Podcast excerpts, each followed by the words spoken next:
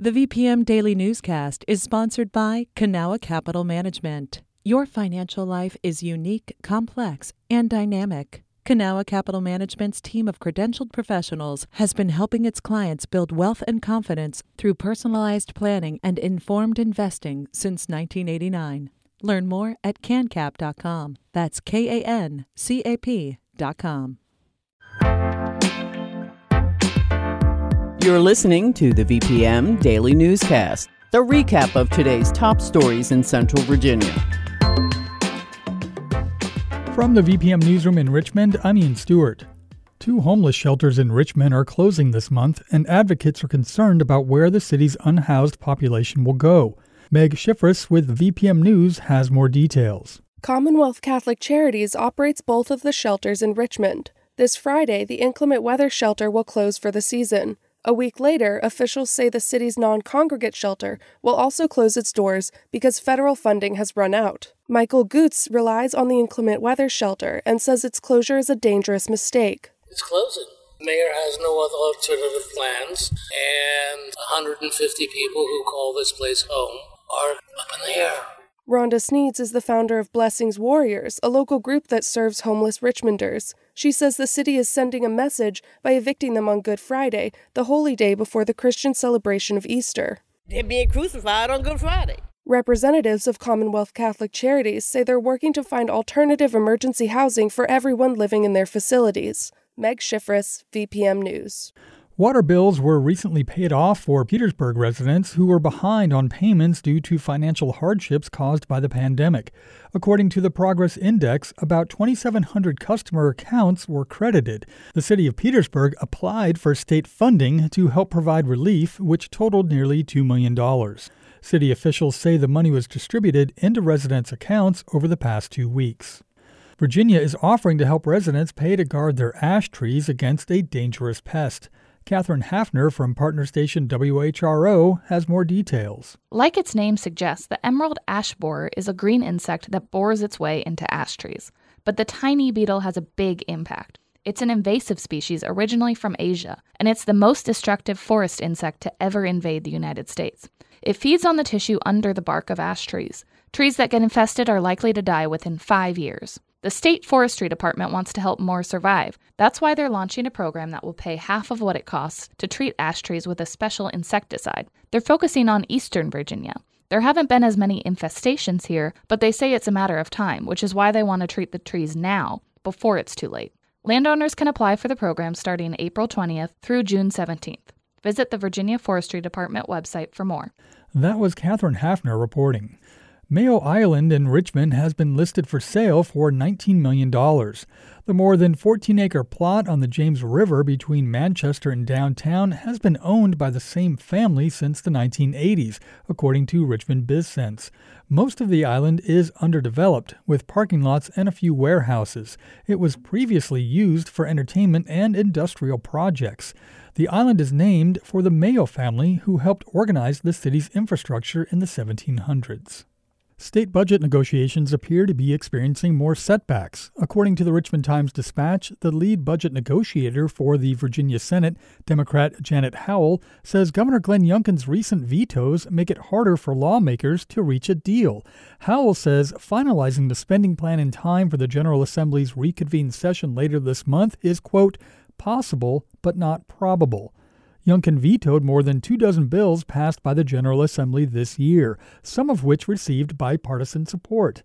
Data from the Virginia Public Access Project shows Youngkin rejected more bills in his first year than any governor since Jim Gilmore in 1998. Throughout the country, employees usually get help paying bills and covering medical expenses when they're injured at work.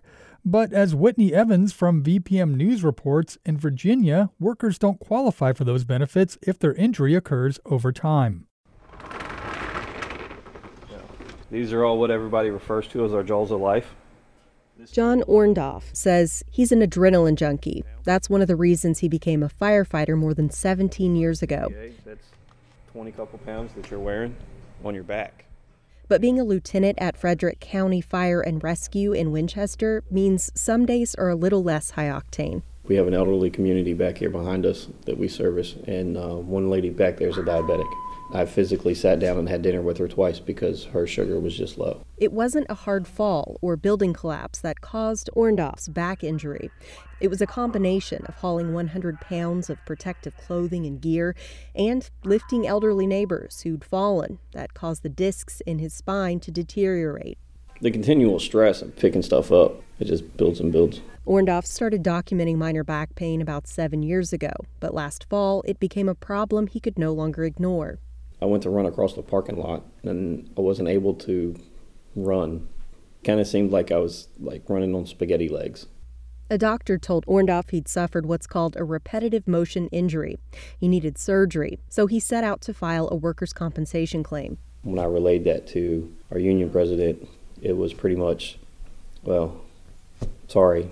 That's when Orndorff realized Virginia's the only state where repetitive motion injuries aren't covered workers' compensation generally, not just Virginia, serves as what has been referred to a long time ago as a grand bargain. Robert Rapaport is chairman of Virginia's Workers' Compensation Commission. Prior to workers' compensation, if an employee was injured, his cause of action was to sue his employer. Now, no one has to prove who's at fault. But Rappaport says employees still have a lot to prove when they file a claim, especially in Virginia. That you were in the course of your employment at the time that you got hurt that there was an identifiable instance. I tripped, I slipped, I stumbled, I fell, that it occurred at a reasonably definite time. And then I need to prove there was a sudden mechanical change. I felt pain. The bone was sticking out of my leg. Virginia State Delegate Elizabeth Guzman was shocked when she found out about the gap in coverage. We're talking about individuals, employees who have dedicated their life for their employers, and the least, the least that we could do is to pay for those injuries. The state had already looked into the coverage gap in 2019 and recommended lawmakers address the issue. So Guzman introduced a bill every year since to make cumulative trauma eligible for coverage under the Virginia Workers' Compensation Act. And every year she faced opposition. If something like this passes, how are employers going to protect themselves against their employees who have activities outside of work that result in these type of injuries? Employer advocates like John Hurd with the Virginia Self Insurers Association testified against the bill in committee this year before it failed on a party line vote. Legislators on the committee had some of the same concerns as Hurd an increase in claims, lost profitability among employers, and higher premiums. Back in Winchester, firefighter John Orndorff says there's too much at stake to just cut his losses.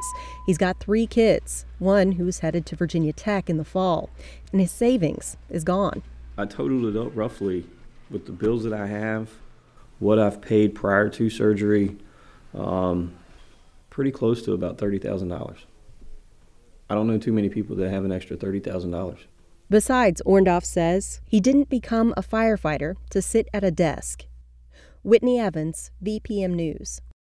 This has been the VPM Daily Newscast.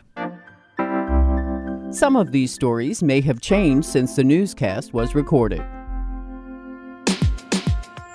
You can stay connected to what matters by heading to vpm.org/news or follow us on Facebook, Twitter, and Instagram at myvpm.